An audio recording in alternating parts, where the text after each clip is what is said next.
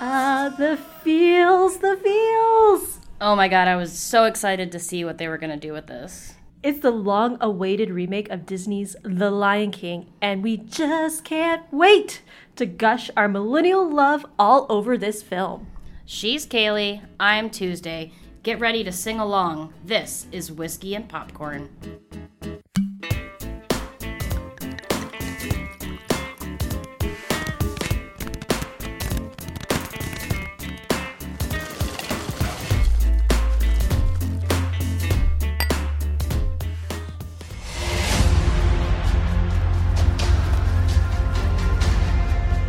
Everything you see exists together in a delicate balance.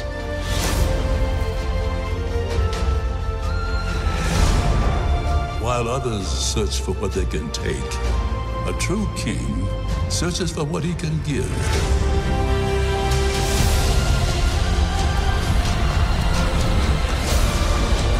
Run away, Simba. And never return.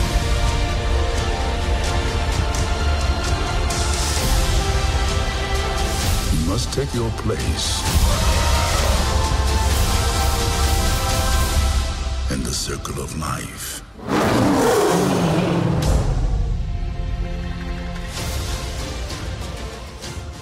It's safe to say we can skip the synopsis for this movie, so I think let's go right in and start off with discussing the incredible cast. The star power in this film is blinding. We have Danny Glover as adult Simba, Beyonce as adult Nala, James Earl Jones reprises his role as Mufasa, Chiwetel Ejiofor is Scar, John Oliver is Zazu, Seth Rogen is Pumbaa, and Billy Eichner is Timon. You okay there? Need a breath?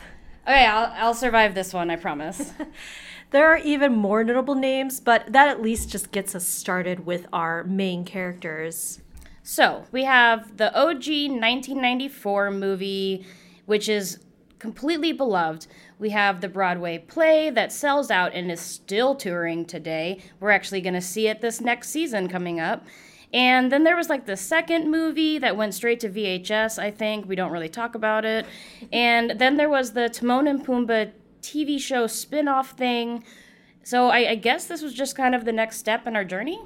For sure. I mean, we've known that Disney has been going through the repertoire of remaking all their films in some fashion of CGI, live action. Actually, Disney was very persnickety about how we would call this film because it's not necessarily live action, it's not necessarily CGI, but we will save that for a little bit later in the review. Okay, so what are your opinions on this one? Well, I should probably provide some context to this. the Lion King is one of the first movies I remember seeing in a movie theater as a child. Like that opening scene, just like we heard at the top here, that music, the sun coming across the horizon, like I just have so much emotion attached to this film. So kind of like me in Toy Story. Eh, very much like you in Toy Story. Like I'm not gonna lie, I started to tear up and even like cry a little bit in this film the moment that the first opening uh, chorus sounded. No secret, I did too. I mean, how can you not? It's such beautiful music.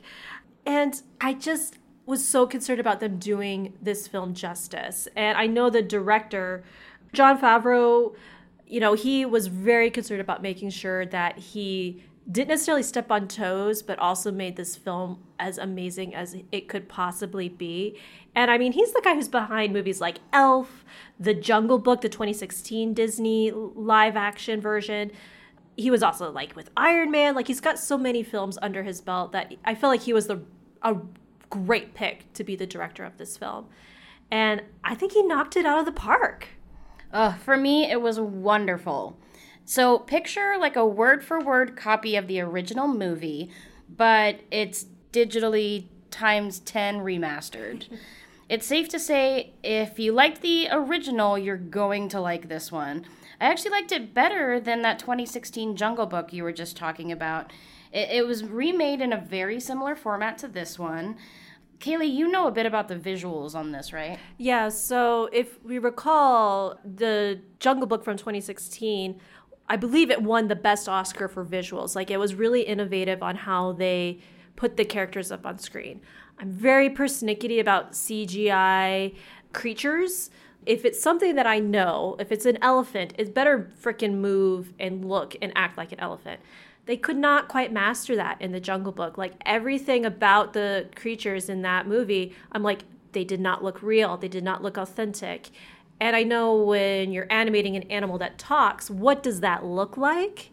So, you know, you have to give them some leeway, but they were really pushing that realism look. And it just, it bothered me. So I didn't care for the Jungle Book they pioneered some brand new technology for The Lion King, and they seem to have fixed that problem because I watched that film very, very closely, and I could not find any flaws with how the animals moved, uh, how their shadows hit the ground, how the, the environments reacted to their weight, the muscles, like everything in there was just spot on. And it's basically this blend of CGI uh, and live action filmmaking techniques. And so they're calling it photo real. So this is where Disney's like, we're not going to call this uh, live action or a CGI. This is photo real. And even the environments were actually digitally created, which when you see this film, that in itself is remarkable because everything looks like they actually took a camera and did like filming action shots in these locations. But when you really are watching, you're almost trying to figure out what was live action and what was more of the digitally animated and formed. And it's very interesting if you really, you know, dig down deep into the internet and Reddit and, you know, people who have have gone through press notes and really studied what is quote unquote real and fake and it's so hard to differentiate between them. It's so beautifully done. And when you think about it too, like they really could put computers and digital technology to full power here because they didn't have any live actors like they did in the Jungle Book. Like there was nobody running through a green screen set. So they could really down to the minute granules of sand create those and animate those. It was just it's spectacular. Like if this is now the future of CGI, I'm like all for it. Like this blows Avatar out on the water, and we all remember how spectacular that film was when that came out years ago. And really similar to some of these other movies that are coming out, it really is again a love letter to millennials. Uh, the director is actually quoted as saying, "It's such a beloved property." Disney has had tremendous success with the original animated version and then the Broadway musical. I knew that I had to be very careful with it. I felt a tremendous responsibility not to screw it up. I wanted to demonstrate that we could be respectful of the source material while bringing it to life using mind blowing techniques and technologies. And if that was his goal, he did a darn good job of it. Oh yeah, Jon, like I said, knocked it out of the park here on this one, and it, I feel like it really broke new ground. But let's talk a little bit about like the songs and the music because that is a huge part of the Lion King. And you know we have new voice actors. We we kept one we kept james earl jones but we have new voice actors. We all know that glover slash childish gambino can sing. Obviously beyonce can sing more than she can act Uh, how did you feel that the the music turned out for for this round? Well you know in in respecting its past they weren't at all changing lyrics. And for me, it just kind of feels like a really beautiful 2019 facelift to all the songs where we're now relating to, you know, it was Elton John, and now it's kind of like the next generation of musicians that we love are now taking that place and filling that void. And I mean, yes, they're quote unquote remaking it, but it's it's so spot on to the original if anything, like a, a good facelift. Well, you know, it's interesting. So we, we got to talk about this because there's been some angry trolls on the interwebs saying that this is too much of a shot for shot version of the actual animated feature. And of course, not everybody's going to be happy. Somebody's got to complain about something. That didn't bother me. In fact, I was relieved that it was almost shot for shot. That just satisfied the need in my heart. Well, and don't get us wrong. There, you know, in the original, there's a time where Timon and Pumbaa are supposed to be a distraction. You know, by no means are they putting real animals in hula skirts and making them dance around. But it very much is, for me, scene for scene. And I don't think that's a bad thing. Don't mess with the original, which was perfect.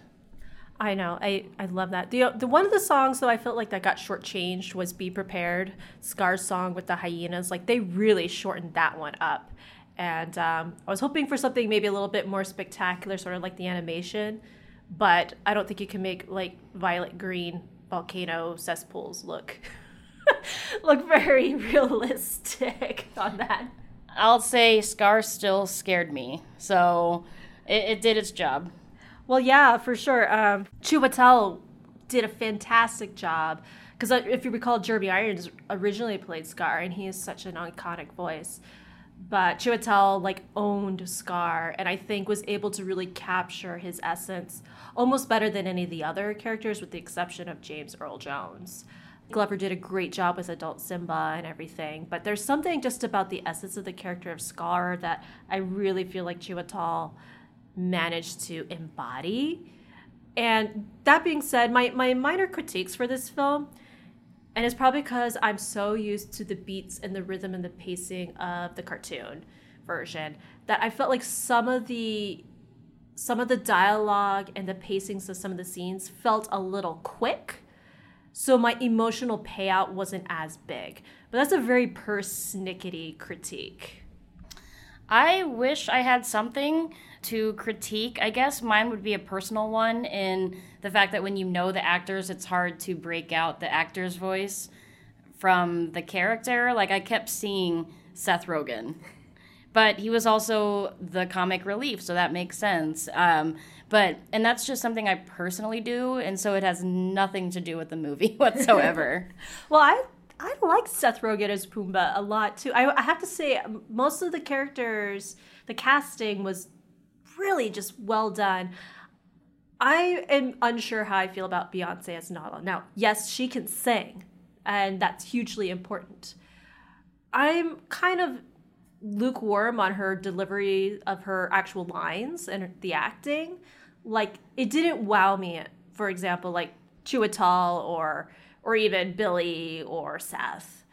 Although Nala did get a little bit more uh, scenes in this film, but she still felt very much like a side character. So it may not be fair to say that Beyonce doesn't have acting chops when she didn't have a lot to work with, anyways. Well, and when it comes with Beyonce, girl, we love you, but you're not an actress. Uh, let's just be happy it wasn't her on screen uh, for the performance, because then we'd have a lot more to talk about. Definitely. Well, I mean, I could continue to gush about this movie for probably another 30 minutes but it'd just be me saying i love it i love it i love it go see it i love it and we highly recommend you go see it on the big screen and if you can like an imax oh, because oh, yes. it, it's a night and day difference i'm sure oh my gosh the, the the sound mixing in this film we didn't even really delve into that phenomenal so even just a Cine Capri, if you can't even see it on IMAX, it is totally worth it. Well, I don't know about you, Tuesday, but it's definitely hot and sweaty and dusty out here on the Serengeti. I'm ready to head down to the watering hole. Ugh, I thought you wouldn't say it soon enough. So, um, for my drink for this movie, like, it has absolutely nothing to do with The Lion King and everything to do with the fact that it's hot. I want a frozen margarita, extra tequila, extra frozen, extra salt, more limes, please, because I just die in here.